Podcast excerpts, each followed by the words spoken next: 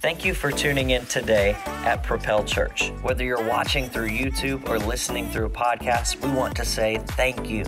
Our hope at Propel is that you would be propelled into an authentic relationship with Jesus. From wherever you are tuning in, we hope that you are encouraged and inspired by this week's message. Uh, but I'm so excited to wrap up our Don't Take the Bait series. Man, this series has been incredible. Uh, week one, we talked about, Pastor Nick taught a message called Match the Hatch. He was so excited he got to use fly fishing in a sermon illustration, y'all, okay, and talked about how the enemy will use what's desirous to us for us to take the bait to, for us to take the bait into temptation. He's going to look, he's not going to tempt us with something that we don't like. He's going to tempt us with what's most desirous to us. And so we need to make sure our desires are in line with God. But also, he talked about not taking offense. See, we're going to, there's offenses everywhere, but you and I get to decide whether or not we're offended. We don't have to take the bait of offense right? We can choose to not be offended. And then week two, we talked about honor versus dishonor. We talked about how honor is not based on the actions of anybody else. It's not based on whether or not they deserve our honor, whether or not they did something worthy of honor. No, it's based on the character that God is developing in you and I. So it doesn't matter what anybody else does. We honor because that's the character God is developing in us. And then last week, we talked about are you planted or potted? We talked about are you planted in the local church where your roots are dug deep, you're getting nutrients, or are you potted where you're totally separated? And so our encouragement from there was, hey, get plugged in to the local church. If it's not us, that's okay. We want you to be plugged into the local church because when you are, that's when God can grow you most is when you are planted and rooted in the house of the Lord. Psalm says that we will flourish in his house if we are rooted and planted. And so this week, as we wrap up, I am titling this message The Comparison Trap the comparison trap. Now, if you look back or listen to any of my previous messages that I have taught here before, you will find comparison is a theme that runs through the tapestry of every single one of my messages. And so when Pastor Nick was like, You're going to talk on comparison, I was like, Didn't I already talk on comparison? But no, I haven't. It just, it's so near and dear to my heart to help you get out of the trap of comparison that I inadvertently put it in every message that I write. but today, I really get to hone in and focus on helping you get out of the comparison trap. Because how many of you know with social media nowadays, we see everything. Now, not all of it is real, right? Because of filters. Like half of everything is filtered. People only put what's really good on social media or what is perfect in the moment. But it's really easy to look and to begin to compare ourselves with one another and, and forget who we are. Forget who God has called us uniquely and individually to be. Yeah. And so when I think about a comparison, I think about a trap, and it's because of these two definitions right here. A trap is a device or enclosure designed to catch and retain animals, typically by allowing entry but not exit. Right? right? How many of you feel like there's an easy entry into comparison, but there is almost no exit? And the second is a situation in which people lie in wait to make a surprise attack. You ever been doing great? You're having a great day. Man, you feel really good about yourself. And then you run into somebody at the supermarket who is doing way better than you are. and suddenly, uh, your, your grande Starbucks does not look as good as their venti or their Trenti Starbucks. and, and suddenly we, we're surprised we're taken back. The Bible says that the enemy roams around like a roaring lion, waiting for something to devour. Yeah. He's lying in wait to surprise attack us. Because if he can catch us off guard and he can trap us, and make us enter into something we feel like we can't exit. We feel stuck. Right. We feel stuck. And when I think about comparison, I also think about man, when you were in school in gym class, did your gym teacher ever like pick two captains and make them pick teams? And then like you were picked last? And you sat there and watched as every single one of the people in your classmates got picked before you. And it was like, oh, well, I'm not better than them because they got picked before me. Or I guess I'm not as fast as this person or as strong as this person. And it's translated into our lives now where, man, their house is nicer and, and bigger than ours, and their car is nicer and bigger than ours, and their kids are more well behaved than ours. And even though secretly they fought the whole way to church, but they're great as soon as they walk through the doors. But so often we get caught in comparing ourselves with one another. And I think there are three pitfalls to comparison.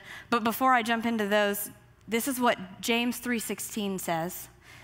It says, "For where there is envy and selfish ambition, there is disorder and every evil practice."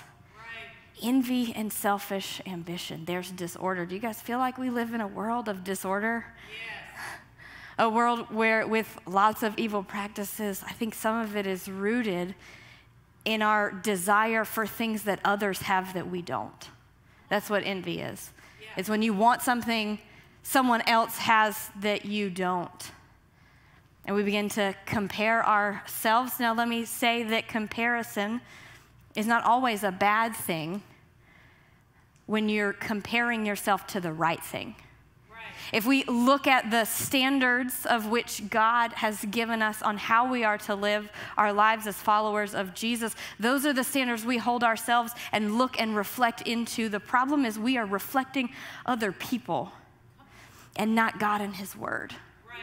And the standards that he has called us to. We're, we're looking at the standards of the word, and it's like, well, I'm not as bad as that person over there. At least I'm doing better than them. And then you turn this way and are like, but I'm not doing any better than they are. and we get caught in the middle here because there's always going to be somebody that's doing worse and always going to be somebody that's doing better. And if we continually look for those to define us instead of looking at God's word and what He has for us, we end up in these three pitfalls right here. And the first is that comparison opens the door for the lies of the enemy. It makes us competitors instead of teammates. And at the end of the day, comparison is the greatest enemy of our purpose. It opens the door for the lies of the enemy to say, well, why don't you have blank? Yeah. Well, don't you deserve a better job or a better house or a better spouse or more well behaved kids, or you're not enough. You're not a good enough employee or parent or spouse. It opens the door for them to just drop little things in our minds. Not big things, just like, oh, did you see her shoes? They look better than your shoes. I'm not referring to my shoes. That's not what I'm talking about right now. Oh, did you see their car? It has heated seats. Does your car have heated seats? No.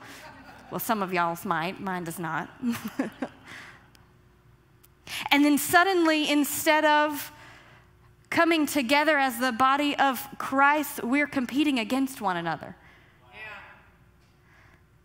Because it's about who can do this better. Right. Who can do this job better? Who can serve better? Who can be a better parent? Who can have a better house? And, and if we're pitted against each other, we can't fight our real enemy, which is not one another, by the way. We're not each other's enemies.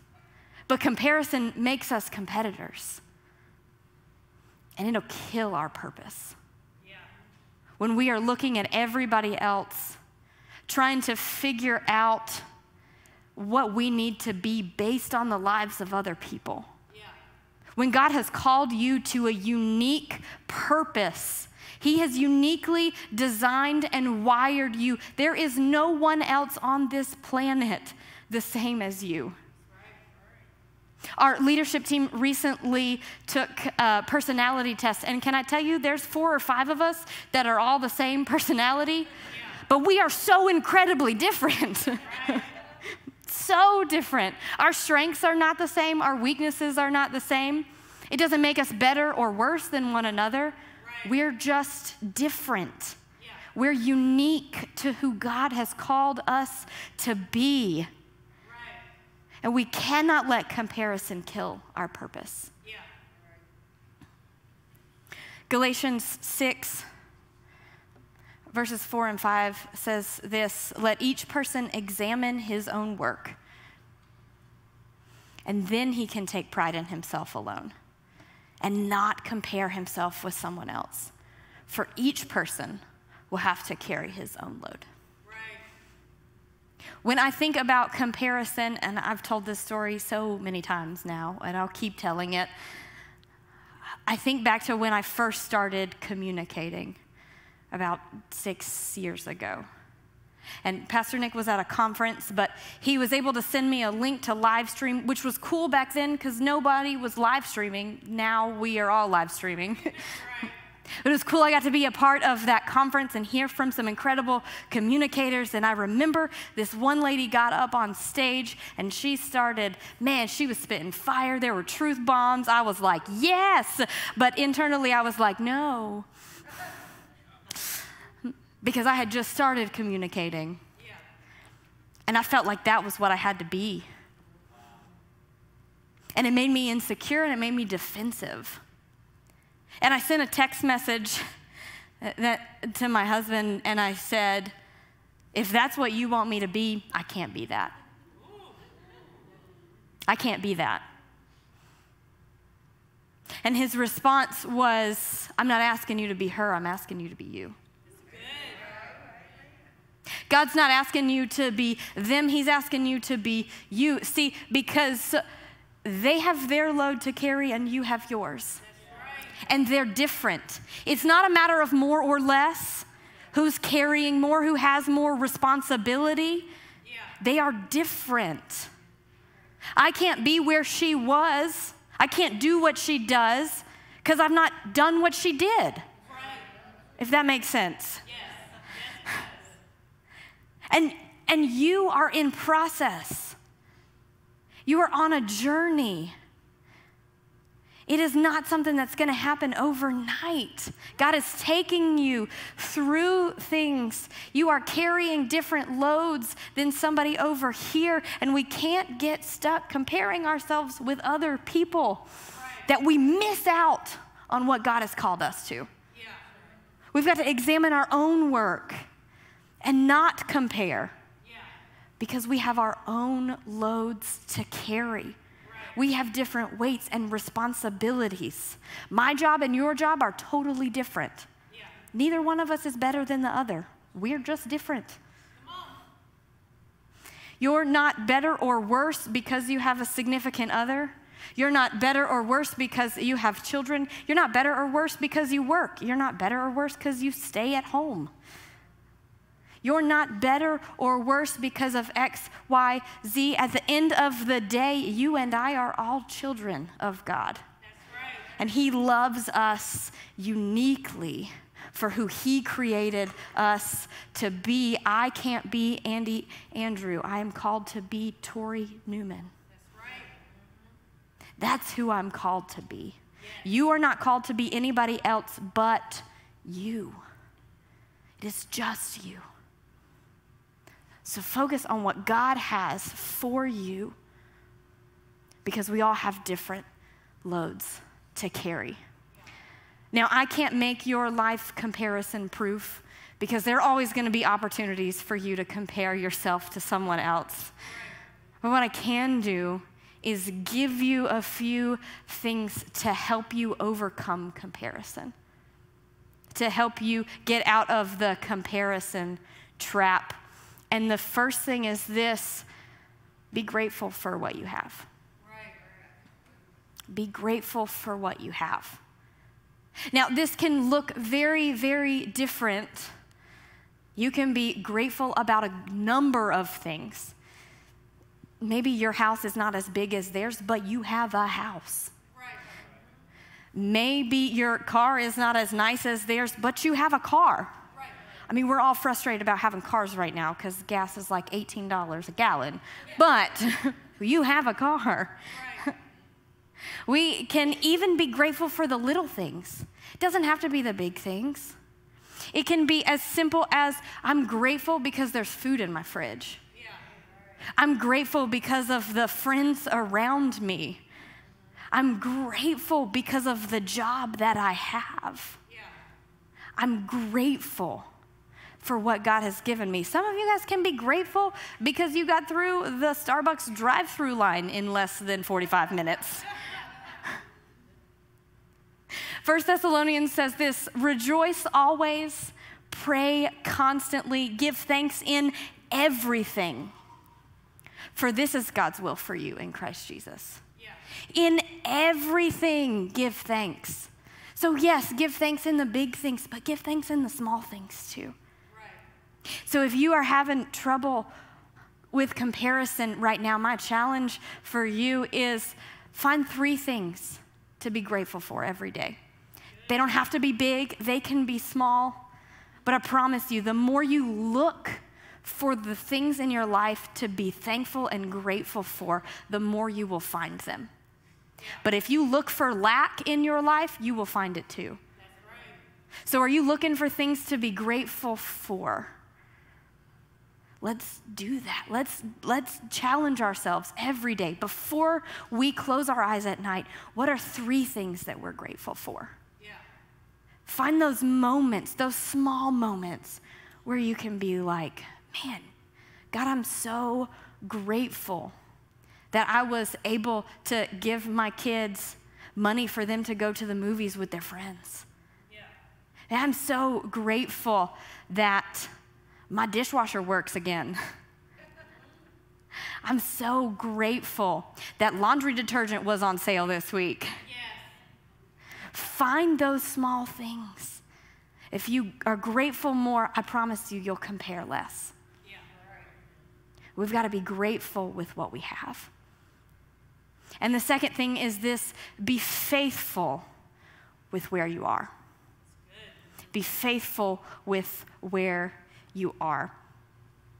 Jesus in Matthew chapter 25 tells this parable of a man who's getting ready to go on a long journey. And he brings three of his servants to him and gives them each a set amount of money. One he gives five talents, is what they're called, one he gives two, and one he gives one. And then he leaves. And his servants, the one with five, goes out and makes his five ten, so he gets five more. The one with two goes out with his two and makes it four, so he gets he's made two more. And the one with one takes his one and goes to the backyard and digs a hole and buries it there. And the man comes back from his trip, and the, the servant with five comes to him and says, Hey, you gave me five. I've brought in five more. Here's 10. And the master says, Well done, good and faithful servant. You have been faithful with small, with a few things. I'll make you faithful over many. And the guy with two comes to him and same thing. Hey, I had, you gave me two, I now have four. And he says, Well done good and faithful servant. You've been faithful in the small things. I'll give, make you faithful over many. I'll give you more. And then the one goes to the backyard and digs up his one and brings it and says, You gave me one, and I'm giving it back. And he's like, What? These guys had more.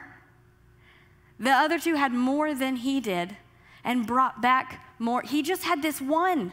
This one, that was it. And he didn't do anything with it, but he buried it in the backyard. And the master says, calls him two things. He says, wicked, wicked and lazy. Wicked and lazy servant.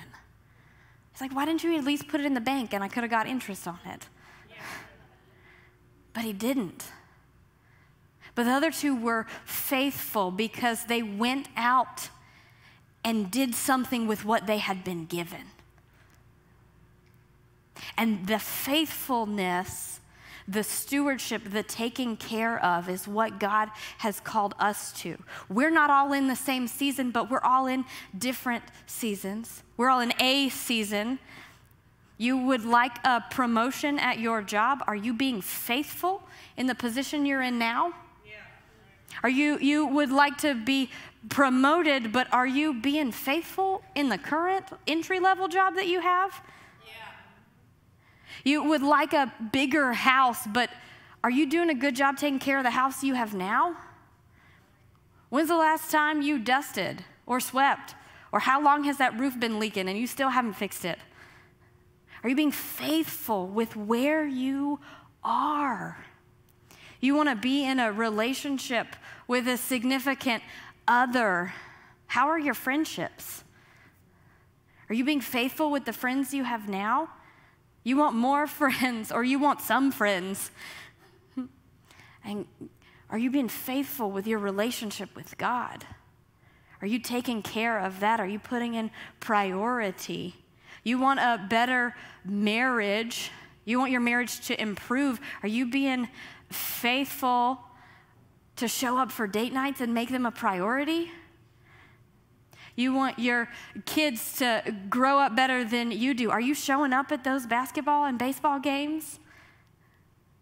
Are you being faithful with what you have, with where you are? Because this season you're in won't last forever. God is just asking you to be faithful with where you are right now, to be grateful for what you have and faithful with where you are. Galatians 6 9 says, So let us not get tired of doing what is good. At just the right time, we will reap a harvest of blessing if we don't give up. If we don't throw in the towel. If we don't say, I'm done. If you don't quit, you win. If you quit, you lose. This, if we don't give up, contingents. We'll reap a harvest of blessing at just the right time, but we cannot give up in the season we are in right now. God has something for you to do right where you are at.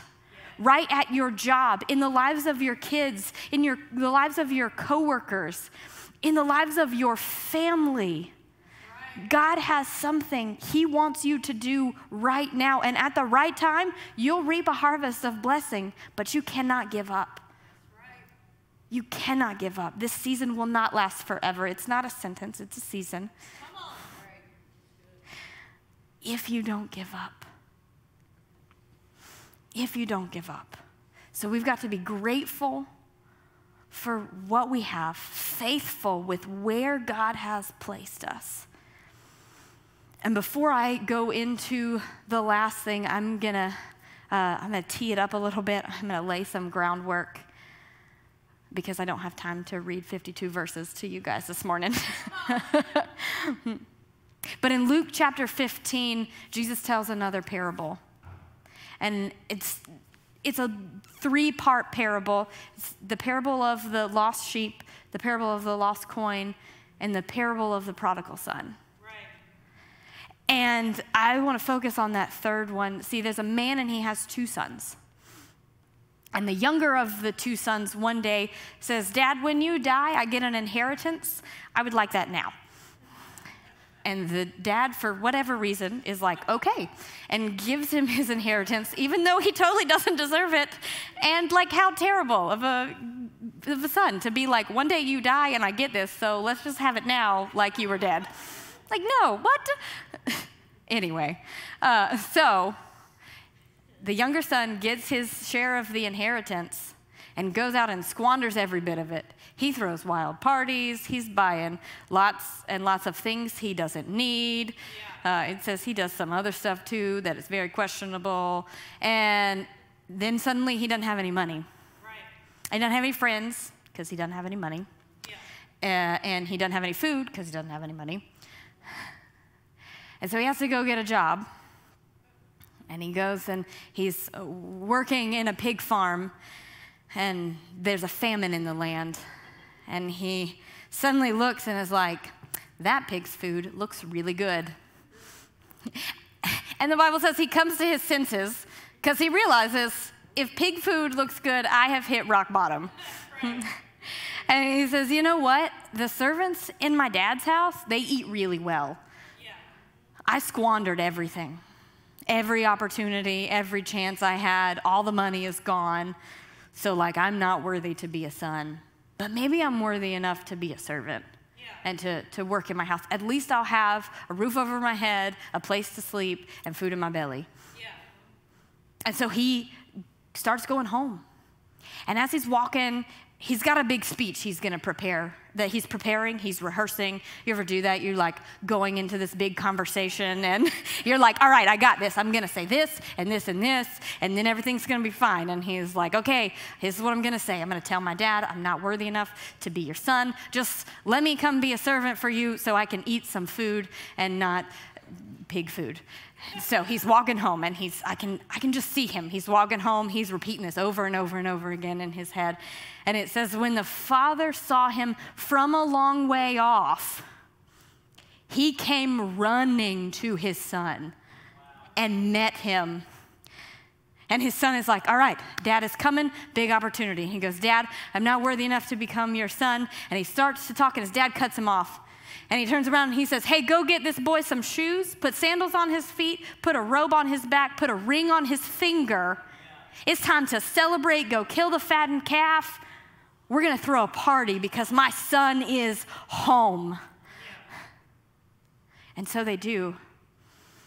And we, we pick this up in verse 25 with the older son. It says, Now his older son was in the field as he came near the house, he heard music and dancing, because they're throwing a party. So he summoned one of the servants, questioning what these things meant. Your brother is here, he told him, and your father has slaughtered the fattened calf because he has him back safe and sound. Then he, the brother, became angry and didn't want to go in. So his father came out and pleaded with him, but he replied to his father, Look, I've been slaving many years for you. I've never disobeyed your orders, yet you never gave me so much as a goat so I could celebrate with my friends. But when this son of yours came, who had devoured your assets with prostitutes, you slaughtered the fattened calf for him.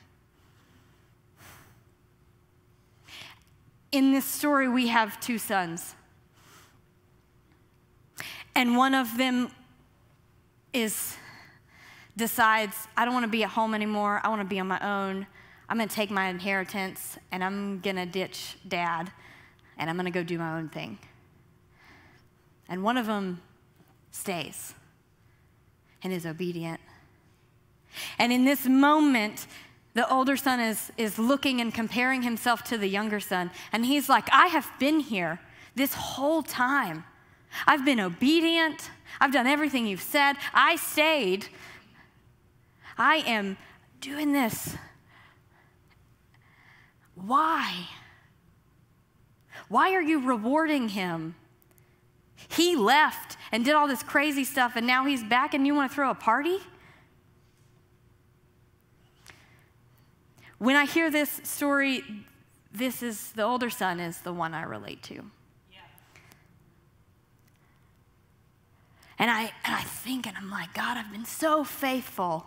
I've been so obedient. And, and yet these other people are getting all these blessings, and I feel like I should be getting some blessings. And in this story, what we see is that the older son who stayed had his father's name, but he didn't have his father's heart. Because he didn't do the one thing that the father did as soon as his son came home. And it's this celebrate, even when you don't feel like it. The third way to combat comparison is to celebrate when you don't feel like it. It says here in verse 31, the father responds and he says, Son, you are always with me. Everything I have is yours. You have access to everything. But we had to celebrate and rejoice because this brother of yours was dead and is alive again. He was lost and is found. We had to celebrate in this moment. We had to celebrate. I know you don't feel like it because everybody around you is getting what you think you should have. But the heart of the Father is to celebrate and to rejoice when what was lost is now found. That, yeah, okay, somebody else is getting a blessing. But in order for you to succeed, it does not mean that other people have to fail. That's right. Your success is not based on the failure of others. Your success in life does not mean for you to get a job promotion, does not mean the person above you has to screw up. And in these moments of comparison, we have to take on the Father's heart and celebrate. This is the hardest one for me, and something I have been working on and I'm still in process of for the last five or six years. Yeah. In this process of Pastor Nick and I trying to get pregnant. Yeah. I have seen so many friends get pregnant, have babies, get pregnant again, have more babies, get pregnant again, have more babies. And it's so hard to celebrate in these moments. Yeah. But then I remember it's the heart of the Father. Right. It's the heart of my Father to celebrate. Yeah. And now when people tell me they're expecting, I get so excited and so overjoyed. And I'm like, we got to celebrate. Let's throw a baby shower. I have had so much fun over the last six years celebrating others in this process and serving them. I have thrown some pretty, if I do say so myself, incredible baby showers over the last six years. I threw a Star Wars one that I think takes the cake overall. But in these moments, it's so easy to get angry and it's so easy to get bitter and it's so easy to say, But God, why not me? Yeah. And to forget that God is like, Be grateful for what you have. Right. No, you're not in that season yet. Be faithful right where I have you. And you know what? You have an incredible opportunity to celebrate with those even when you don't feel like it. And if you let your choices lead instead of your feelings, your feelings will follow. I used to celebrate when I didn't feel like it, but now I celebrate and it's so genuine. And I'm so excited for those around me. And I am hearting every single one of those posts. I'm saying congratulations. I'm praying for them. The things that I'm still praying for me. But just because they succeed doesn't mean I can't celebrate them. Because we are all on the same team, we're working together. So if they hit it before me, I'm going to celebrate the mess out of them. I'm going to make sure they know that I am with them and not against them just because they have something that I want. And so for me, I am I am the older son and I need to work on, and I have, and I'm still working on having the Father's heart.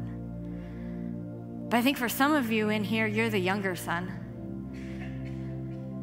You're the, I ran away and did my own thing, and now I don't know that I can come back. My favorite part about the prodigal son and I, I, just picture it in my head. It says, when the father saw him from a long way off, it meant he was watching and he was waiting, not for him to get to the front porch, but for him to turn around and walk towards the father's house. And as soon as he did, the father went running, which was not culturally acceptable back then to run. But he said, No, this is my son. He was lost and is now found. He was dead and is now alive, and we have to celebrate. And so I don't know where you have been or what you feel like you've done He's asking you to turn to Him and take a step in His direction. He'll meet you there. He'll bring you back to the house. He'll put sandals on your feet, a robe on your back, and a ring on your finger. Not, you're not a servant, you're a son or a daughter. And He loves you so much. You think that you're trapped, that there's an entry, but there's not an exit. Jesus is the exit. That God sent His Son, Jesus, to bridge the gap that you and I couldn't cross and to bring you back into relationship with Him. And I think for some of you today, that's you.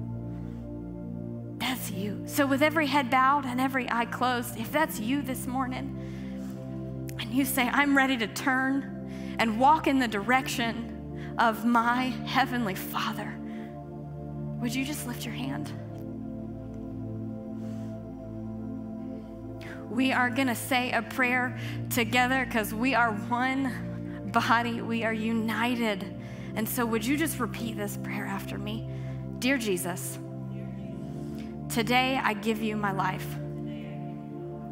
I place my hope and trust in you. Thank you for dying in my place so that I could have new life. In Jesus' name, amen. Thank you for checking out this week's message. If you made any decisions for Jesus, or you need a next step, or have a prayer request, let us know by going to www.propel.church/hub. That leads you to our digital connect card where you can fill out all of that information as well as see what we have coming up here at Propel. Thank you again for tuning in, and we hope to see you again soon.